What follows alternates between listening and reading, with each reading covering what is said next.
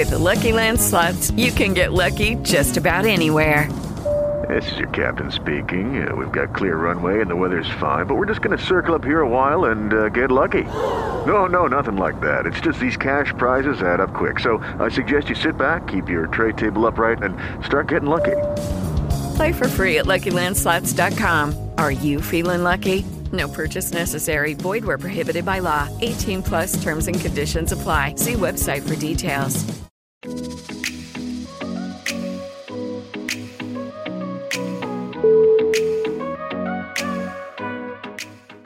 right. All right. Hi, guys. How are you? We're back to the Neil Haley Show here on the Total Celebrity segment. I'm excited to welcome the program. We're going to talk about One Chicago. I have Miranda Rae Mayo from Chicago Fire and Jesse Lee Soffer of Chicago PD. Guys, thanks for coming by. How are you? Thanks for having us. Absolutely. Yeah, thank you. We're, we're excited to chat with you today. Again, season finale. Let's go first with with uh, Miranda. How excited are you about the season finale? I'm very excited. I'm very excited to see fans' reactions. I think that they are going to go nuts. I don't think that their reactions are, you know, going to be like joyful, happy go lucky, but it's going to be really fun and entertaining for me to um, watch. You know, it's like tables are flipped, you know, normally it's them. um, you know, really relishing in in the pain on screen, and um, I think that's going to be me um, at the end of this um, season finale.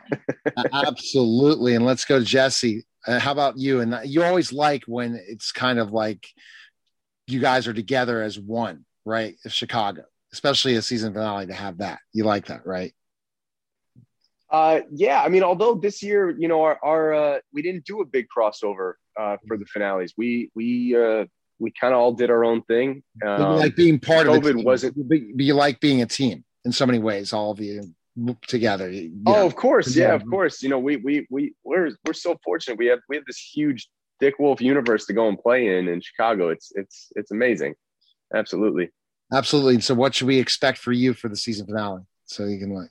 Uh, the finale is going to be very intense for the fans. Just like Miranda said, I don't know that they're going to be happy. Some moments might make them really happy. Other moments they're going to be like, "What are you doing to me?" It's I I, I think it's going to be a roller coaster ride. Um, you know, the team is very divided. Uh, Burgess, um, something awful happens to Burgess, and uh, and we're all fighting to get her back. And the way we go about doing it is going to be very different. There's there's going to be a few members of the team on this side, a few members on this side, and uh, and it's going to be a huge conflict. And I and it's it's kind of one of the first times there's there's a, a crack in the unit, uh, and I, I don't know if the the fans are going to be stressed out. That's what I think, in a good way. Oh, we'll see, but that's good. Then it keeps them going, and and that's the fun thing about it, right, Miranda? Is you constantly see your fans each season just wanting more and more, right? And then say, "Oh my gosh, that season finale! Now I got to wait to next year, you know, next season." And that's the kind of a show that keeps going on and on to be a part of it. It's amazing. One thousand percent. It's a very like toxic relationship. You know what I'm saying? Like if like if my fans and our fans, if the fans were a person, and then like the one Chicago universe was a person, it would be, you know, like we keep hurting them, toxic. but they keep coming back. exactly. That's what shows are supposed to do, right? now you're maniacally laughing. Exactly. Too. If you don't, you don't, you don't entertain your fans, they don't come back, and then you don't get renewed. Bottom line. So there you go. And if you don't make it so that you can't wait to watch next week, and the competition factor's fierce in this industry now, right? Absolutely. Absolutely. And and, it's a toxic relationship. I think she said it right. Oh, you like that one. You like that one. And and and Jesse, I guess what would you say to your fans right now why they should tune into the season finale? Uh, because it, it is. It's a roller coaster. It's it's going to be so um, so intense. It's scary. Uh, Marina Squerciati kills it. She does an incredible job in this episode, and everybody does. There's performances. Uh, Ruzek and Atwater have such a conflict. Uh, Halstead and Voigt are going at it. Halstead and Upton have uh, this huge cliffhanger at the end, um, and uh, Tracy Spiridakos has this amazing moment. She killed this scene that we did, uh, so emotional and heartfelt, and um, it's just it's it's got everything. The episode's going to be really entertaining. Fantastic. And that's what I think the exciting part about it is, guys, is everyone needs to tune in. May 26th, 9 p.m. Eastern. Everyone needs to tune into the episode. And one more thing, Miranda, what do you want to say to your fans why they should tune in as well? Oh my gosh. I mean, listen, it may be a toxic relationship, but like it's going to be so much fun. Like like a roller coaster. You know what I mean? It's the stress, it's the stress going up, going up and then you go you go down it's amazing and you run and you get back in line for more. It's going to be great. you know, and what, what I hate, guys, is if we tell anything, everyone goes back and binge watches. We all binge watch. That's all we do nowadays because of COVID or in our schedules. We don't, we we never find the time of the day. Go back, but everyone needs to tune this, tune in this live, but then catch up to all the other episodes at NBC.com, right? Catch up to the whole season. Absolutely. Absolutely. Start from the beginning. Exactly. Well, I appreciate you guys stopping by. Thanks again and take care. Thank, Thank you. you. All right, you're welcome. You're welcome. You're listening to Neil Haley Show and watching the Neil Haley Show. And we'll be back in just a moment.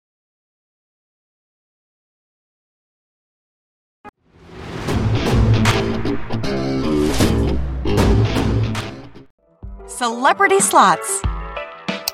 Free spin. Free to play mobile social slot games in the likeness of your favorite celebrities.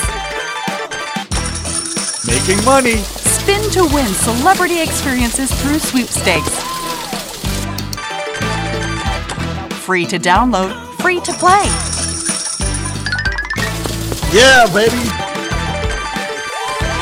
What are you waiting for? Win meet and greets, celebrity merchandise, gift cards, and more. Download Celebrity Slots today.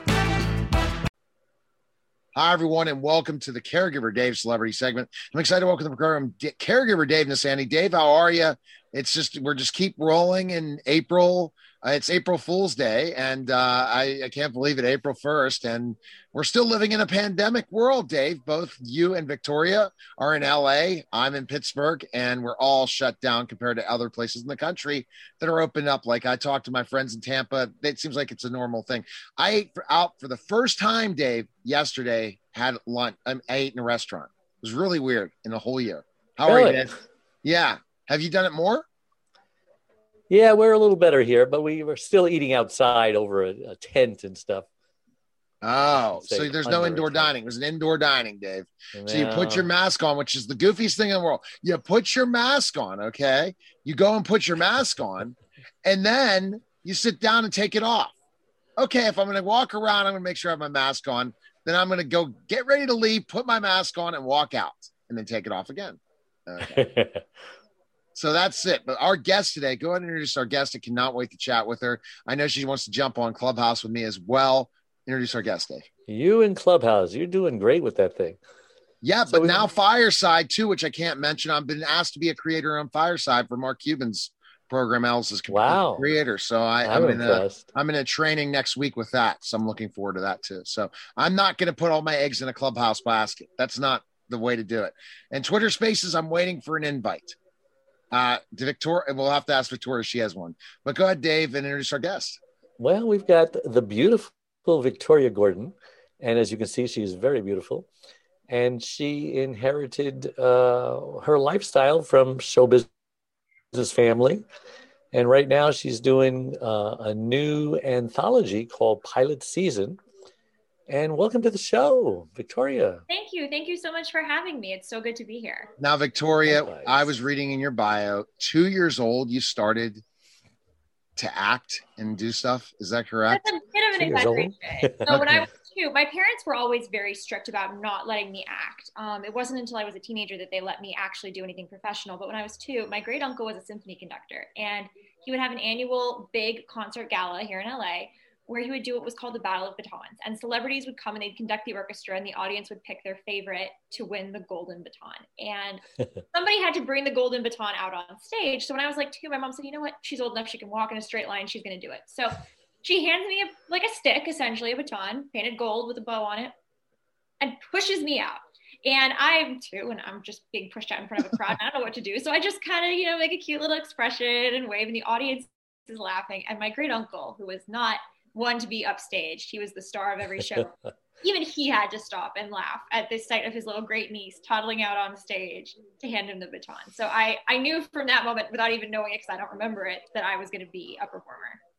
But why did it take so long? Well, I mean, it didn't really when you start to think about it. I started playing violin at four. I began singing when I was about 10. I started, uh-huh. So I was always acting. I would do school plays and I would do drama camp. And my parents' whole thing was, but you can't act until you're 18 because they had seen enough from the other side and they were like, we don't want you in that life. So I thought that was just what was going to happen. And the day I turned 18, I was going to go out and become a star. Um, but then when I was 14, my dad took me, he was like guest teaching an acting class for a friend of his. And he took me and the coach who was there said, okay, look, if you're going to be here, you got to act. Right. So I was like, okay, I'll act. So he gives me a newspaper clipping and I have to improvise a character based on the newspaper clipping. And it was like a dog whisperer or something, like this woman from Boston. And I did this whole routine where I was this dog whisperer woman from Boston. And it was so funny that when it was over, the acting coach said to my dad, why does she not? Why is she not out there making money and like doing this? And my dad said, Well, obviously you know why. And he said, No, I don't. I have no good reason why your kid is not out there. And that's when I got my first agent and started working.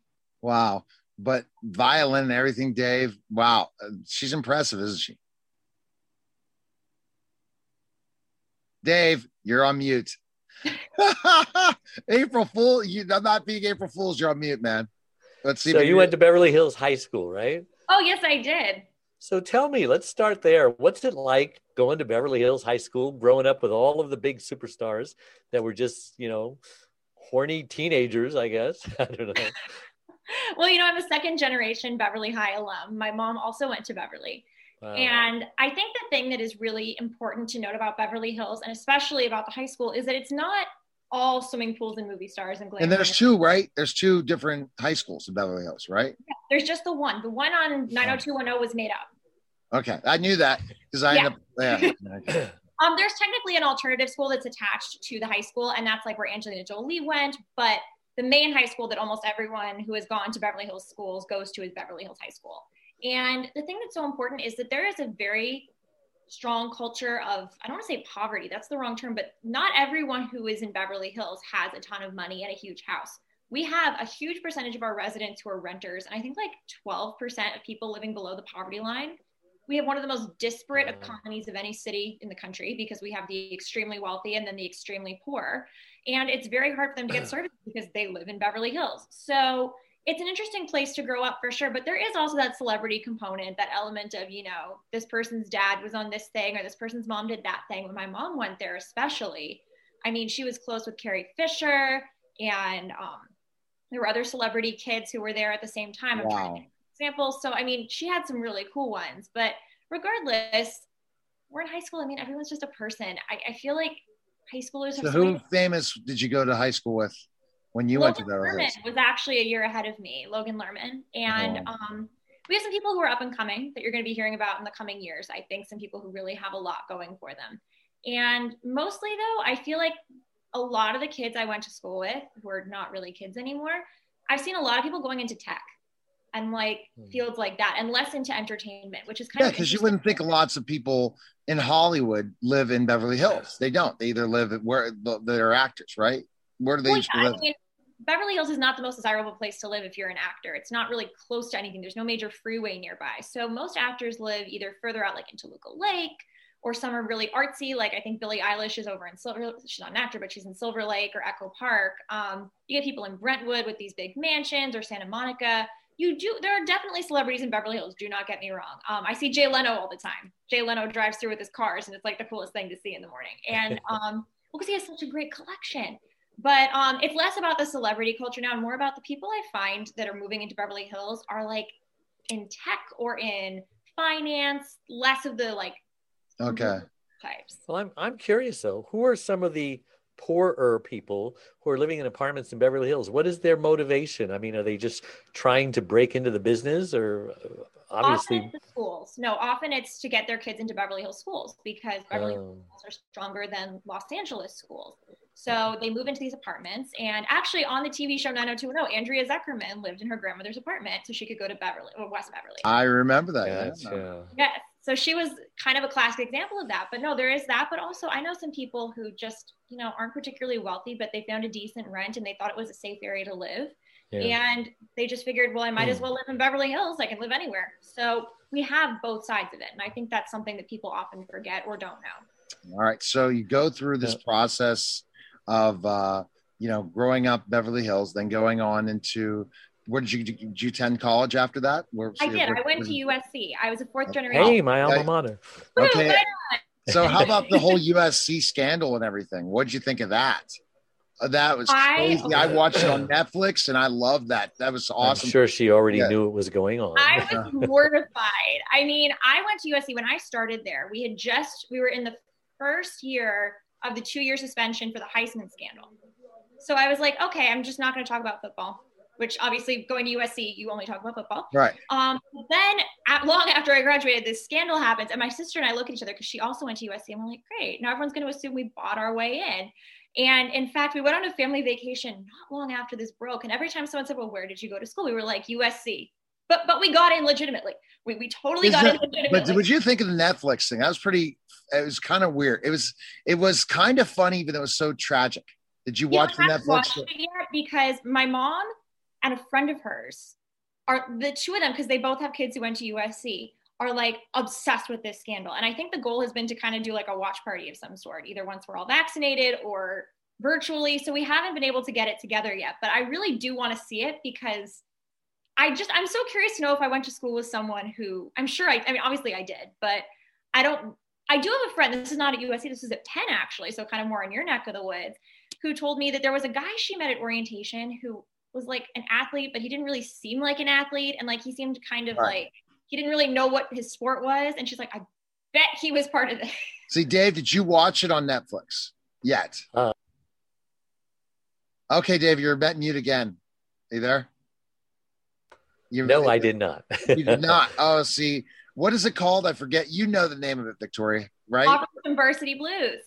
Yes, yes. Uh. And, and you don't know a part of the whole scandal, but I'm a former tutor and SAT tutor as well. So I'm a former teacher. So that's why I really liked it. And it reminded me going into houses. I said, man, I didn't pick the right business because that No, was I- I've seen- unbelievable. I've- I've the seen it amount on of the money the guy made before he even did that. But he was a salesman completely and got the families in this college counseling thing. And I didn't know it was such a big business. I don't know why high Yeah. school guidance counselors or college counselors even get into it. They should just do the private thing. It's much more money. I know. I, I mean, honestly, I was a really good high school. I mean, I was a good college student too. But speaking about getting into college, I was a very good high school student. I had this dates me a little bit, but I had a 2180 SAT, and I, I got an 800 on the writing section. Um, and I worked really hard. So I worked my tail off and got into USC, which to some people's were like that's all you could do, but no, that was where I wanted to be. That's not easy. No, it's not. I feel like when my cousins, so I'm a fourth generation, so the early ones that was hard to get in. In the middle there, I think there was this reputation of you know you pay to you get the degree, um, but then by the time my sister and I turned up, it was a serious academic institution. We were there in the post Sample era, um, Steven Sample Right. being the president who really stewarded the university, and it was just uh, very much an academic institution, and we had to work hard to get in. So it was disappointing to No, it's really difficult to get in USC. That's what I did not know till the, to the documentary. So at least you know that for sure. All right, Dave. Sorry we are going into that. We'll digress with the next question, Dave. So yeah, Well, I was reading about. Yeah. Go ahead. I was reading about how you have a lot of great stories. So why don't you tell us a great story about some of the things that you've been through? Okay, let me think of a good one. Okay, I've got one. This is like one of my best stories. So when I was a high school senior, we had my great uncle's orchestra had a concert. My great uncle had recently passed away. We were doing a big concert, not really as like a last hurrah for his orchestra, but just kind of like you know we're moving in a new direction without him. And um, Carol Channing was coming to sing, and she lived in Northern California. So my uncle was like, "We got to arrange a car to go pick up Carol Channing at the airport." I don't know, it's just like I don't have time for this. My mom said, we will pick up Carol Channing. So my mom pulls me out of school early. We get in the car, we drive to LAX, we pick up Carol Channing and her husband, put them in the car, drive them an hour to their hotel. And the whole way they're telling us stories. I mean, these people have incredible stories. It's Carol Channing sitting in the back seat of my car. Exactly. And, um, I mean, it was insane. And what was so cool was that she was married at the end of her life to a man named Harry. And Carol and Harry had been like middle school, like junior high sweethearts. And they lost touch. They married other people. And then when she was like 80, they reconnected wow. and got married. And she said, "You never forget your first love." and then we get there, we get to their hotel. We've had this long chat about her work in arts education and everything. And we get out, we get her bags in, we get into the lobby of the hotel. She takes one look at me. She says, Victoria, I couldn't tell in the car. You're so beautiful. And I was like, called me beautiful. so that was one of those experiences. I was like, I will never, ever forget having to drive with Carol and Harry. It was so special. And they were just the loveliest people. So I have stories too as a former professional wrestler, Victoria. But one is I ran, I met The Rock before he's The Rock, and now the show and everything. We were on the same show together. We worked on tours in pro wrestling together wow. down south, and he wore my knee pads. We forgot for TV in Memphis, Tennessee. So when I watch the show now, Young Rock, who I got to interview two of the stars from Young Rock, I was like, oh my goodness. But I love the show because it's exactly the pro wrestling life, especially the territories and watching his dad, how he always had to put put himself over, even though he was just a you know, he, a big thing at one point. I remember all the guys because then if you saw the movie The Wrestler, that's the same story. Did you ever see the movie The Wrestler? I feel like I did, but that yeah, that's with uh, I forget who played in that, the wrestler, but that was my life as well. The wrestler. If you get a chance to watch okay. that, Dave, if you get to watch that life, except the drugs, I but I was around a lot of drugs, but not me. So you know, but uh, it's just always interesting to look at those stories. But now I just have to say, the title of your show, Pilot Season. What an awesome thing because guess what? I talk to actors all the time. And when pilot season comes, everything shuts down of what you're doing. It's pilot season. We can't do media. It's pilot season, this. And how did you come up with the name?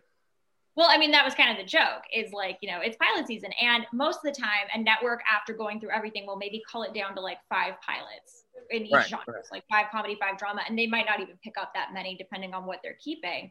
But since I was putting out five different pilots, I was like, this is my own little pilot season. I, I think I actually said at some point, this is like my own little version of pilot season, like my full slate of pilots. I was like, that's what we call the show, pilot season, because it's five different pilots. They're all a little different, targeting different audiences. And they're the kind of thing where you, a network might have a slate of five slightly different pilots and have to pick which audiences they're targeting.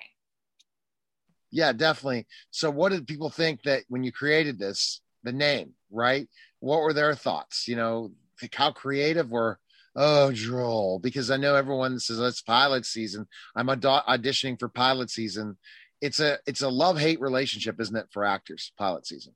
Oh, totally. But for a couple of my friends who aren't quite at the level of being at pilot season auditions, they were like, I get to say I'm working at pilot season. And I'm like, say it however you want, just say it. Um, so that was nice too. But also, each episode, since it's a different pilot, had its own title. So most of the time, we would refer to them less by the whole collective and more by like, okay, you're working on this one, you're working on Fame Adjacent, you're working on Behind the Times. And that's also honestly how I kept it straight. Otherwise, I would have been like, episode four. Which one's episode four? Like, I, I would not have kept because they were all different shows. I had to really keep track. All right. So, where's this streaming? Where do you use use or, or how are you streaming this? I'm using Watch. YouTube for this, Used and. Okay. I had been using Twitch for my singing shows. And Twitch is a very good platform for a lot of things, but I don't think it's quite right for this because you can't really save a video forever on Twitch. And I felt like YouTube is pretty accessible. Everyone knows YouTube, and just What are your take? What's your take on OTT networks coming?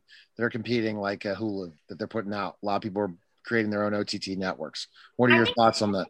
No, I think it's really interesting. I just I'm questioning how long this can how sustainable it is. I feel like like I was talking to a friend of mine recently about the number of different content avenues we have to pursue as performers Right. and it's such a hamster wheel that I'm shocked that there are that many people who feel they have that much content that they can either access or create. And I think the only way this is going to really work is if a lot of people start teaming up. Otherwise, it's just going to die off. Hmm. Well, that's what we're seeing in Clubhouse now. Basically, creating your own rooms might not even be worth its time unless you're a niche because you're not going to grow the audience you want to grow anymore because it's getting so large. And we're, I mean, every week is different based on, you know, it being in the, these phases, but we're seeing different, you know, I guess growing pains in certain ways. But I understand all these different places. Now we're gonna have all these voice apps to go on. We have all the social media. Now we're talking OTT networks where like again, I think is a if you're creating an OTT network and you can make more money off the advertisers than you would if you were per se on YouTube. Remember, because uh, guess how many dollars YouTube's making off those commercials? I know A lot, It's- a lot more. But if you owned your own and you got the same numbers, you're going to be getting a lot more advertising. What percent does YouTube give off of at commercials? But those are the things. But I agree with you. It's so hard to say. Well, it's like all the different streaming networks now. It's not just Netflix and Hulu. You got Amazon. You got now you have NBC's network. You have Disney's network. It just it goes on and on, right? Oh, there's so much. And I was talking to not long ago someone about an incident I was involved in where someone tried to create a network, bought a ton of stuff kind of like with an advance. It wasn't a substantial advance, but like with the promise of a lot of back end. And the person who was doing the sales got scammed by the person who created the network. Wow. It was really disappointing to me. I mean, it wasn't surprising. I wasn't expecting much, but it was really disappointing to see how someone had poured his heart and soul. He's like, look, guys, I got sold. Like they they screwed me over. And I'm sorry I got you all trapped in this. I'm like, I barely got trapped. Like Oh, you, you gave me nothing. So um, but I mean it's really tough. And I feel like the only way this is going to really work is if they start creating, if these networks become part of something bigger. And I feel like, like you're saying with Clubhouse, it's so true. I wouldn't just start a room now. I'd have to go through an existing large Well, club. you know me now. You know me, so I'm getting a you know Grant Cardone jumped in my room a couple weeks ago. Oh, is that the one where there was that big fight?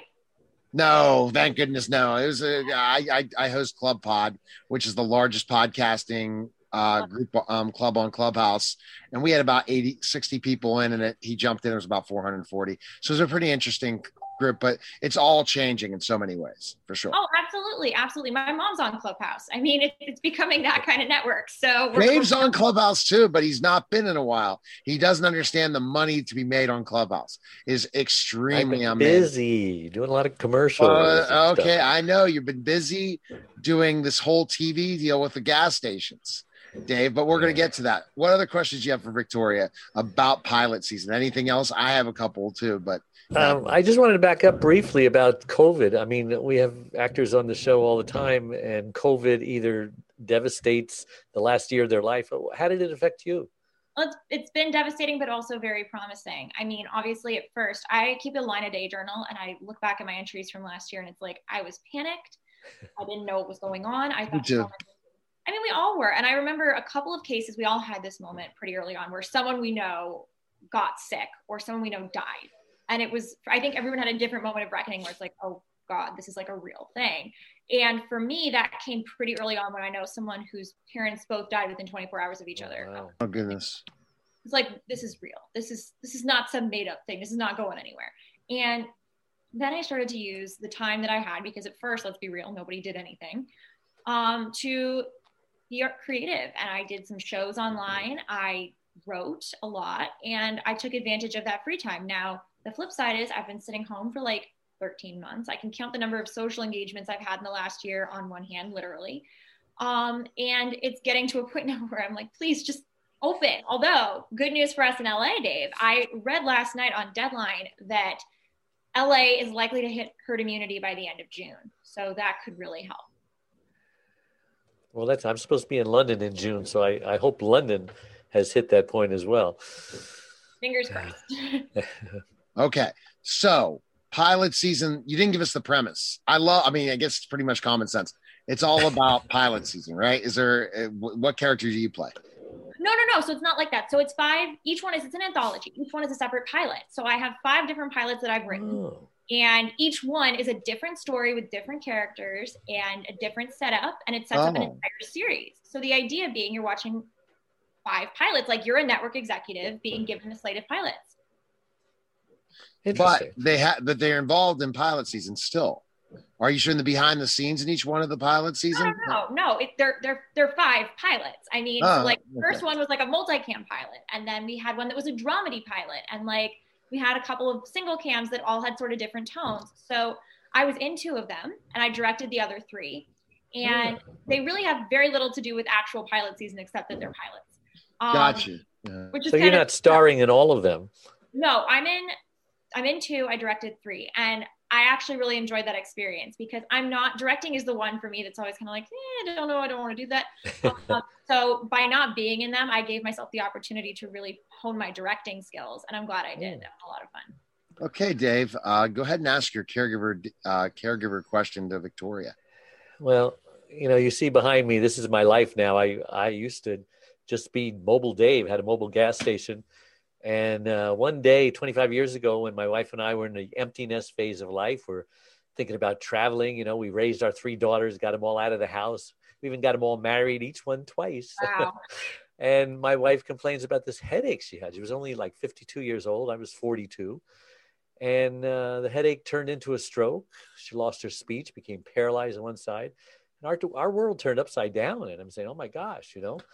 But you know, like most people do, you you try to find the good in the bad, and we grieve for a couple of years. But then, you know, we we decided to reinvent ourselves. Now she still can't talk; she can communicate through Pictionary charades, and she has a power chair. She can't walk, but we've been traveling the world, just uh, helping caregivers get around because thirty percent of them actually die before their loved ones do. And now, lately, with gas prices going up, because I still own a gas station for 42 years, everyone wants me on TV talking about, well, why are gas prices going up? So, I mean, uh, and now they're making a movie on my life uh, about caregiving and stuff like that. So, I mean, I'm I'm just excited. But my question on this caregiver segment is: Has caregiving touched your life? Because I believe you're either going to become a caregiver or you're going to need a caregiver eventually. Everybody. It wasn't on my resume, and I just boom instantly was one overnight.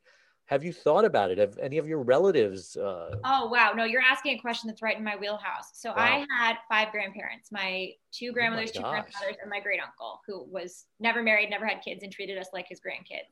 Oh. So they all aged. I mean, my grandfather, one grandfather died kind of young, very suddenly, 82, not like super young, but young compared to the others. Um, sure. But then the other four all had some form of caregiver. And my great uncle needed full time care for the last two and a half years of his life, which was a huge job. My mom had to coordinate every single day to make sure the right caregivers were there. It was a constant struggle to make sure he was getting the care he needed. Um, my paternal grandmother had Alzheimer's and lived in a nursing home. And it was really tough watching as my grandfather's role went from being, you know, husband who is in a partnership to provider for his wife. I mean, advocate, everything. And I was a little too young to really get involved, but I watched what happened and I always admired the fact that he made her fights his fights. Um, my maternal grandmother was fine up until the last weeks of her life when she was diagnosed with ovarian cancer and had full time care. And watching her go from someone who, I mean, every day got up and went to the office to what happened at the end of her life, I am so grateful to the people who were taking care of her because the last thing she wanted was for any of us to feel like, sure. you know, we had to do anything for she was that kind of person. Um but my last one my grandfather is the one who had the most hands-on care. My my dad's dad I, I god rest his soul i love my grandpa al but he was a stubborn man and he insisted on living alone even though he was deaf and somewhat blind. And so like he was constantly getting himself into messes. I mean one time he scraped his hand open you know he was opening a can of soup and he scraped his whole hand across and had to get a ton of stitches. I mean my dad had to become the parent in the parent child relationship. Role reversal. Watching that was so difficult, but at the same time, it's just a reminder that you know we all have a role to play in these relationships. And we think of it as oh he's parentified you know they're he's being parentified as an adult which doesn't really make sense. But right. we all the roles evolve as time goes on. And i'm grateful that i got to see firsthand people handle it really respectfully and really well. And ultimately caregiving is huge. I feel like we are all very fortunate to have the people we have in our lives and if you care about them yeah. that's that's how you do it yeah, well, that's why I started caregiverdave.com just to help caregivers to have a support. You know, I couldn't make it without support, but check that out. That, yeah. All right. So Victoria, best place to connect with you. Where can we go? Okay, well, my recommendation is you come to my Twitter, which is not my Twitter. I do not have a Twitter because they will not let me have my full name. Um, so I am on Instagram at the Victoria Gordon. Um, my website is also thevictoriagordon.com. There you can find out everything you ever wanted to know about me and possibly more. Um, you can get in touch with me. You can watch my pilots. You can whatever you want to do pretty much. And if you don't see something you like there, just message me because I always respond. Oh, awesome. All right. Well, appreciate it, Victoria. Thanks again, Dave. And guys, you can take care. Thank you. All right. And we'll see you on Clubhouse. All right, guys. Uh, Great job. You're listening and watching the Caregiver Dave celebrity segment. Take care, guys.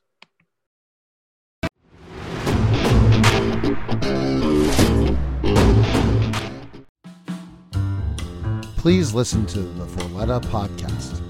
Larry Forletta, a retired DEA agent turned private investigator, will bring you true life stories on the war on drugs with some of the most infamous international drug traffickers of all time, to name a few Pablo Escobar, Manuel Noriega, Joaquin Guzman, aka El Chapo, and other related real life crime stories such as Waco. More information, please visit his website at www.fcisllc.com.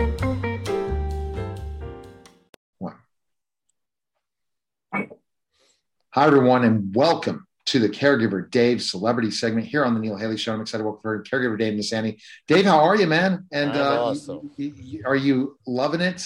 Uh, everything opening up back up again, and the gas station's Yep. got to be busy.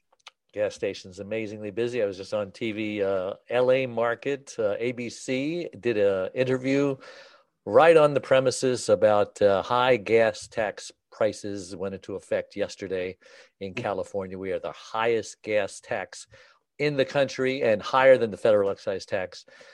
It's, uh, I tell you, I wish I could just move my gas station with a helicopter to another state.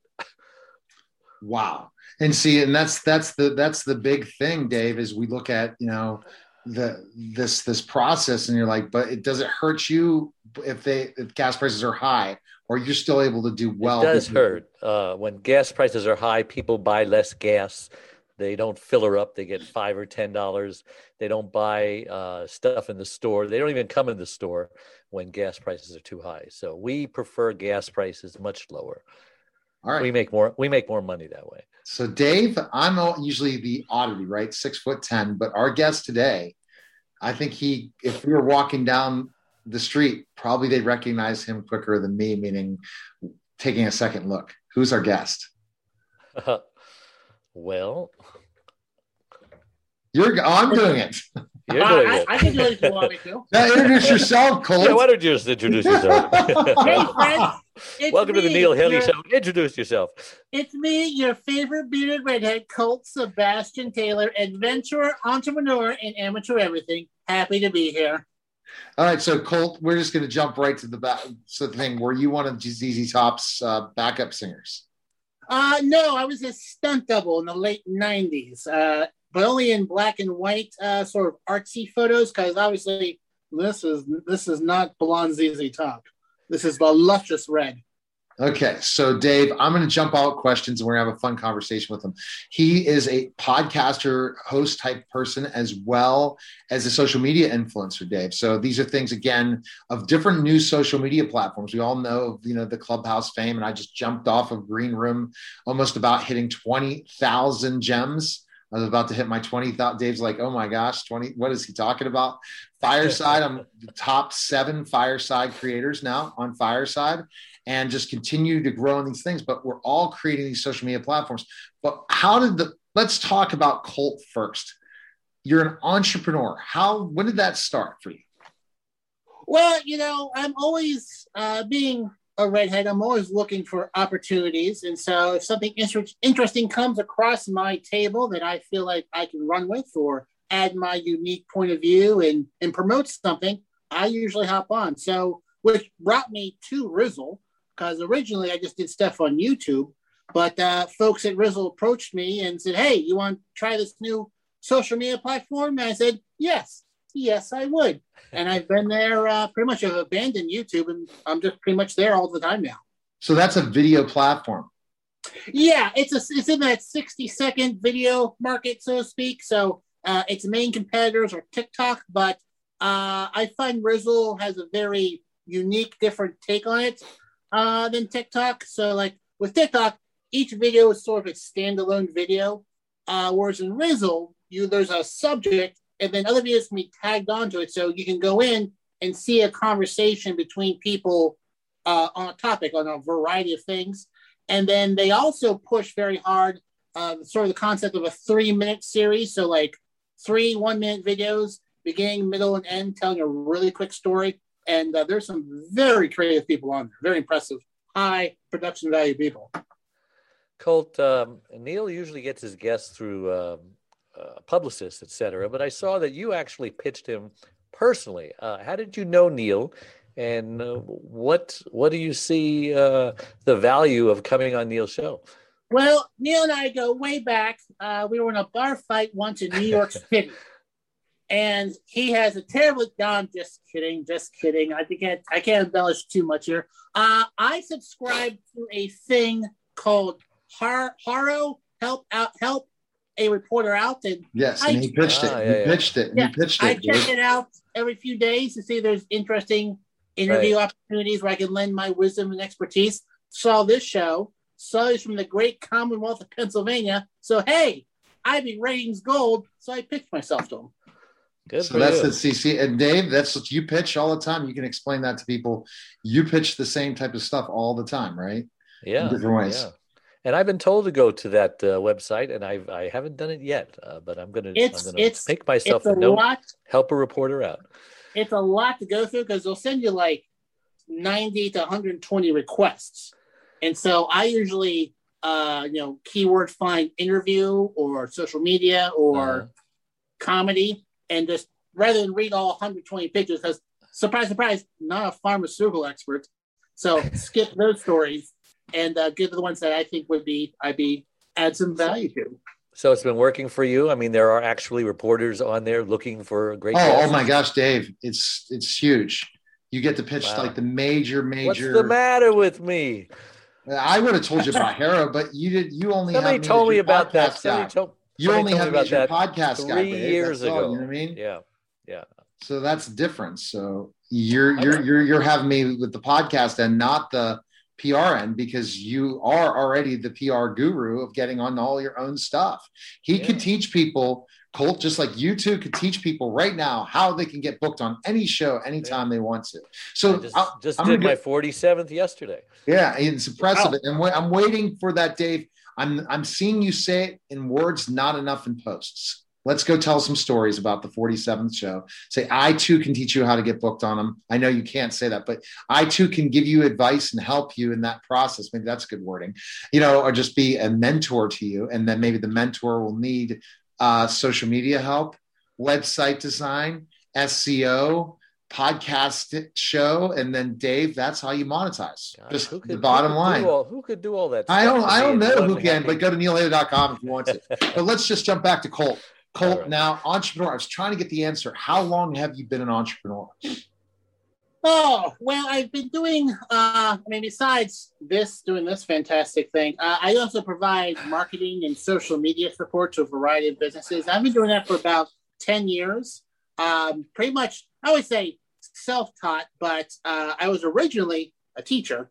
And then uh, on the weekends, I go to Philadelphia and do an improv comedy show. Uh, surprise, surprise, comedy troops don't have a lot of funding.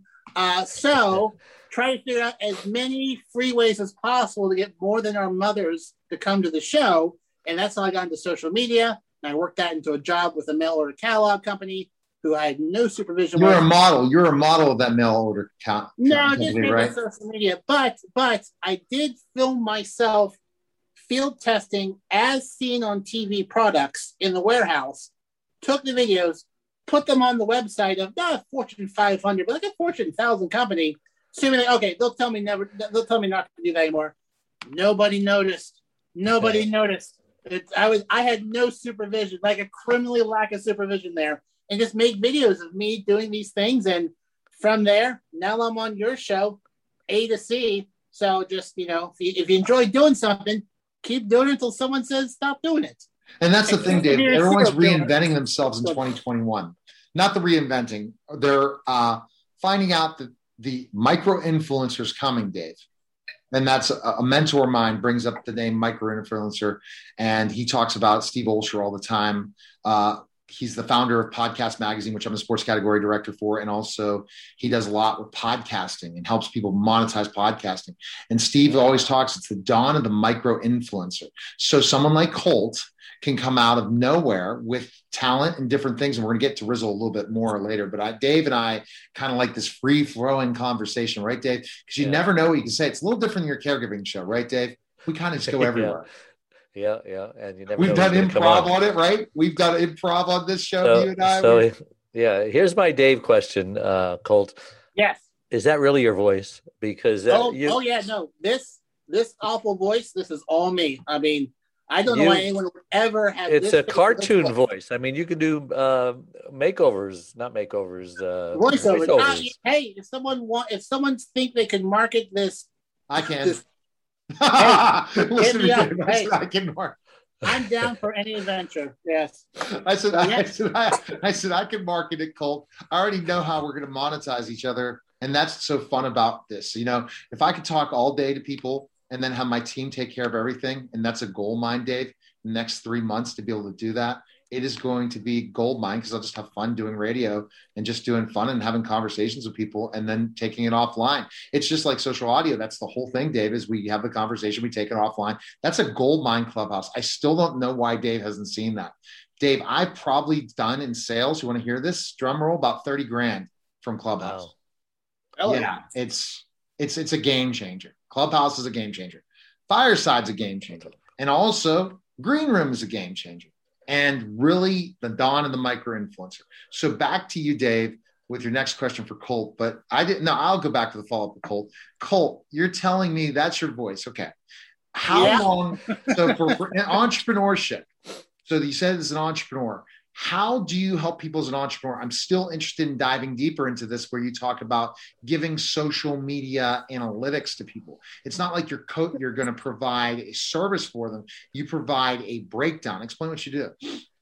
Uh, yeah. I mean, not. The, people have various levels of how literate they are with social media. Some people think it is the end all say all of things, but uh, I, I find that social media is really an extension of a customer service aspect. Uh, it depends on what industry that you're in. Like, obviously, if you're doing stuff on Etsy, your sales are coming through Facebook.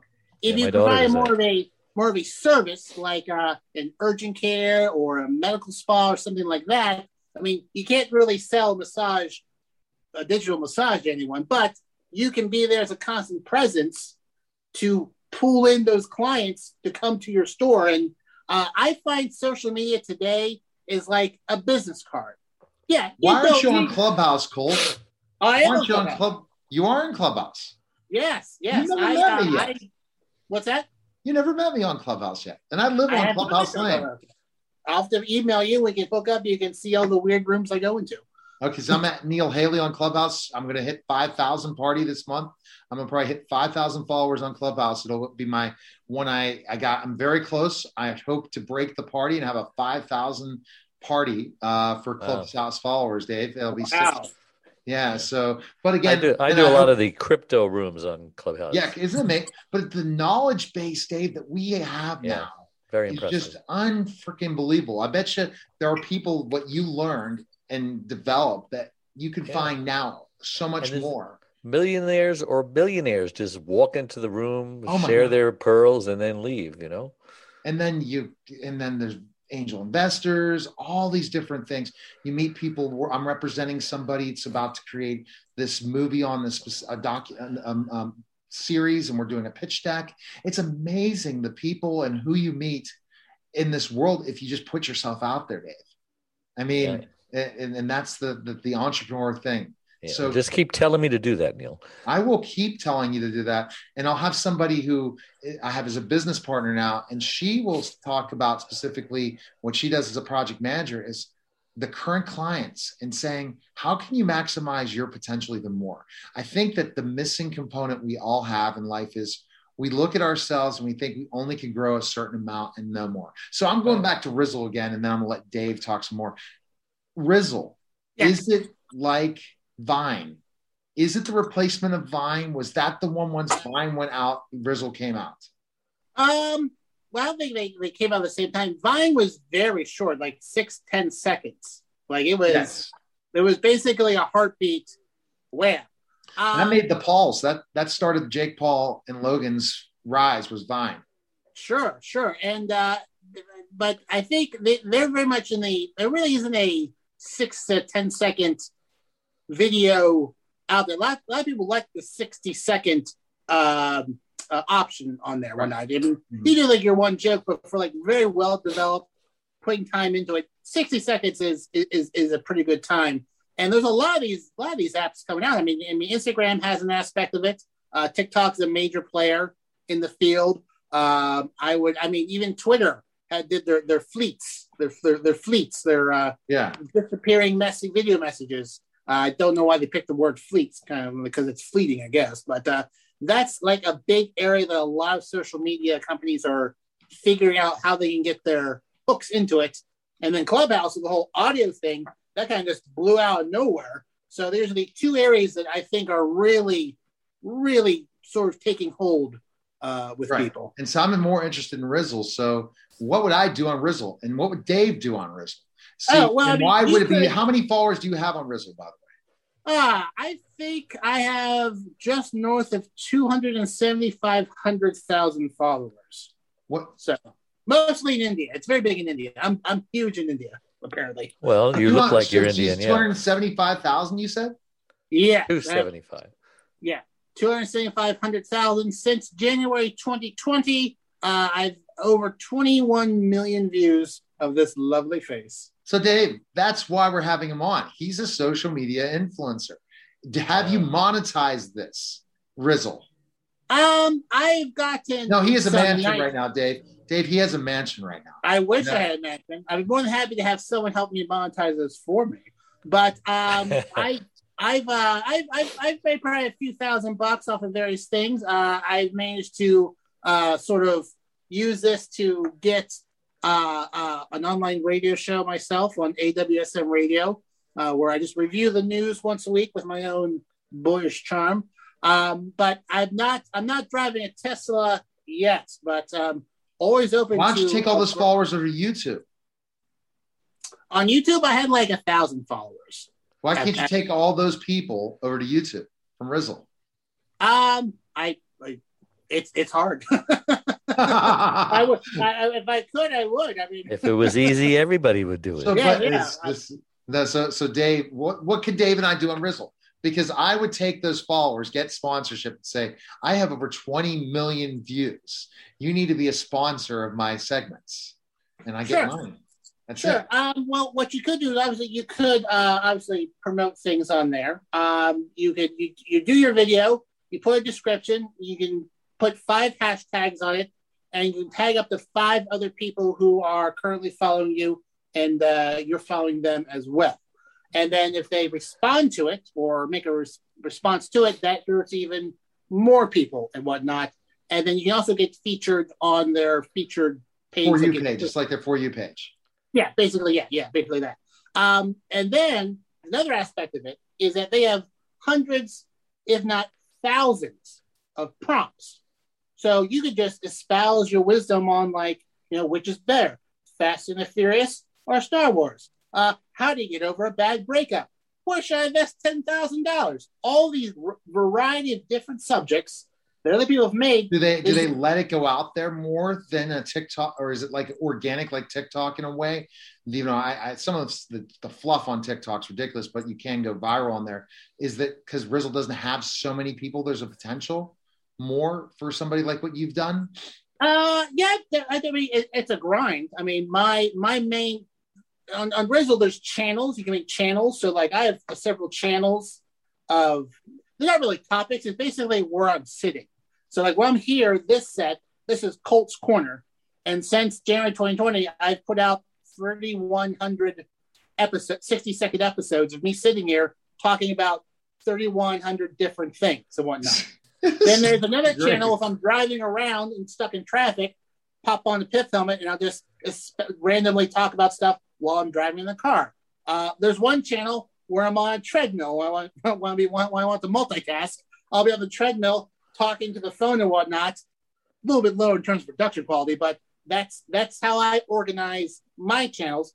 Other people organize their channels like beauty tips, uh, you know, outside exercise, comedy series. So the the thing that I think Rizzle has over TikTok is you can organize groups of videos much easier rather than have videos be standalone, if, if, if that makes sense. And so it's almost like a mini YouTube. Uh, in a way, yeah. I mean, you could connect Mini, videos. it's almost like shorts now on YouTube. Yeah, yeah. I mean, YouTube has seen the value in this shorter, shorter uh, shorter time length video Well, format. give us give us a 30 second example. Uh, show us what you do. Go, go ahead, you're on. Sure. Well, I'm usually three whiskeys into the night, so just pretend I am. Um, hi, friends. Colt Sebastian Taylor here, adventurer, entrepreneur, and amateur reader. People ask me, hey, Colt, you know what? Do you like to go to the beach and read? Obviously, I don't get sun because I burst into flames under a full moon. The current book I'm reading is uh, the official John Wayne Handy Book for Men. You know what? You can learn how to get in a fist fight, find water in the desert. I mean, it's perfect thing to read on the desert. And then someone comes up to you, want to pick a fight, say, "Oh, John Wayne, no bueno, I'm out of it." So that's my that's my current book that I like to read. Until next time, my friends, I'm Colt Sebastian Taylor, and I'll see you later, partner. And that's usually I- So I- he's I- entertaining, Dave. I don't know Yeah, if we it's pretty can close get. to 60 seconds. There, there's a little bar at the top that gives you an idea, but I hit my marks pretty good. I like it. So, Dave, I think it would work good for you for caregiving. Sixty second spots on caregiving. Yeah, well, that, I was doing my uh, five minutes a day's hammock wisdom, then I cut it down to like two minutes a day's hammock wisdom and 60 seconds a day's hammock wisdom. So, yeah, they work out. People don't have a long attention span. They'll they'll What, watch Dave? the shorter stuff, you know. Yeah. What, Dave? What'd you say? I'm just kidding. Yeah, we have, we have, we have that two minute sp- soundbite uh, versus the 30 minutes uh, diatribe. So, entrepreneurship, podcasting. You have a podcast too, Cole, right? Uh, yeah, it's an online uh, radio show that I also throw up on podcasting platforms. It's called The Saturday Report with Colt Sebastian Taylor, uh, where I collect interesting news stories throughout the week that I think people have missed. And then I don't do three to five minutes on talking about, offering my opinions. Uh, for example, here, oh, for example, last week I talked about an unsealed subpoena in Pennsylvania where the FBI went to Elk County dug something up. that we found out three, years later they were looking for Civil War gold on state game land, but we're not sure if they actually found anything. They say they didn't, but they also rented an armored truck for three days. So you probably missed that story. I thought it was interesting. So, interesting. why haven't you had a morning show, Dave? Don't you think you'd be great in a morning show? Sure. Any time of the day or night or Whatever time. I think you. And where's your TLC show about the days and li- life of uh, of Colt? I just think it can happen. You have that character. Have you pitched reality television stations yet? Are you an early reality- riser? Are you an early riser? Um, I am wherever I'm needed to be. Burst of energy that you are. Yes, yes. I mean, I if I if I have to be Yeah, up, you'd be a good early. wake up guy. Wake up to Colt. No, but I think a reality television show, the day in the life of Colt, and what his life's like. So, what kind of tell us the day, a day in li- the life of Colt? Go ahead. Well, I mean, uh, usually up by six thirty, spend a half hour with my lovely boxer puppy outside as she runs around and does her business. Feed her, and then I work on various various marketing projects for about five hours. Uh, then I go to the gym, come back, work on some more stuff, cook myself dinner, and then uh, see what's new on Netflix. I, Most of my time is being spent funding the ability to do this on on Fridays with you. I can see why there's not a Mrs. Colt. Well, I like to leave my uh, personal life up in the air. So, I mean, so we never know, Colt. But we never, listen, I feel it's much more marketable. If there I'm might be student. someone out there just to fit the other part of that jigsaw puzzle and complete you. Might be one, might be three. Who knows? It's 2021. All A bunch right. Well, I recommend you go to caregiverdave.com, read my book. It's my life too. And that way, if and when the experience comes, I, I should say when because it, it- it's going to happen, you won't be taken by surprise like I was, and you'll be able to know what to do if a loved one. Now, you do have loved ones besides your boxer, right? I Sure, mean, you're sure. you haven't totally only- isolated yourself. You have not a only will I go there. family, you have a mo- mother, father, brother, sister, right? Oh yeah, yeah, yeah. And they're proud of you, right? I mostly, most of the time. Good good for you. I mean, there are occasions like, oh, all right. But not only will I go there, my friend, I will make a rizzle this evening, put that link down there, and send it out to all of my hundreds of thousands of people who have mistakenly followed so me if on you get five dollars for all those hundreds of thousands of people, you'd be in pretty good shape. I would be in good shape. I'd be happy with two dollars from them. Yes. So, and, and then they might send out uh, something else instead, some rupees instead to you, and then Hey, it won't be as much. Five rupees would not be much at all, Dave. You know that, right? No. Five rupees would be not much at all. So he would get hundred millions of rupees, which would not be millions of dollars. Hey, I'll buy myself a roast beef dip. I'll be happy. All right, guys, we appreciate it. That was again the Caregiver Dave Celebrity segment. This is a fun segment because I mean, we could have a show, we could have a running show. This other three of us just talking topics all day long, Dave, because we all talk. All right, that was the Caregiver Dave Celebrity segment. Take care, guys.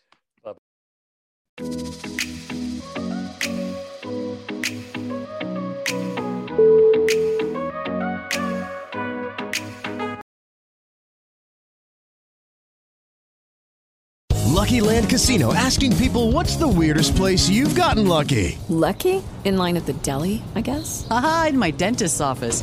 More than once, actually. Do I have to say? Yes, you do. In the car before my kids' PTA meeting. Really? Yes. Excuse me, what's the weirdest place you've gotten lucky? I never win and tell. Well, there you have it. You can get lucky anywhere playing at LuckyLandSlots.com. Play for free right now. Are you feeling lucky? No purchase necessary. Void where prohibited by law. 18 plus. Terms and conditions apply. See website for details.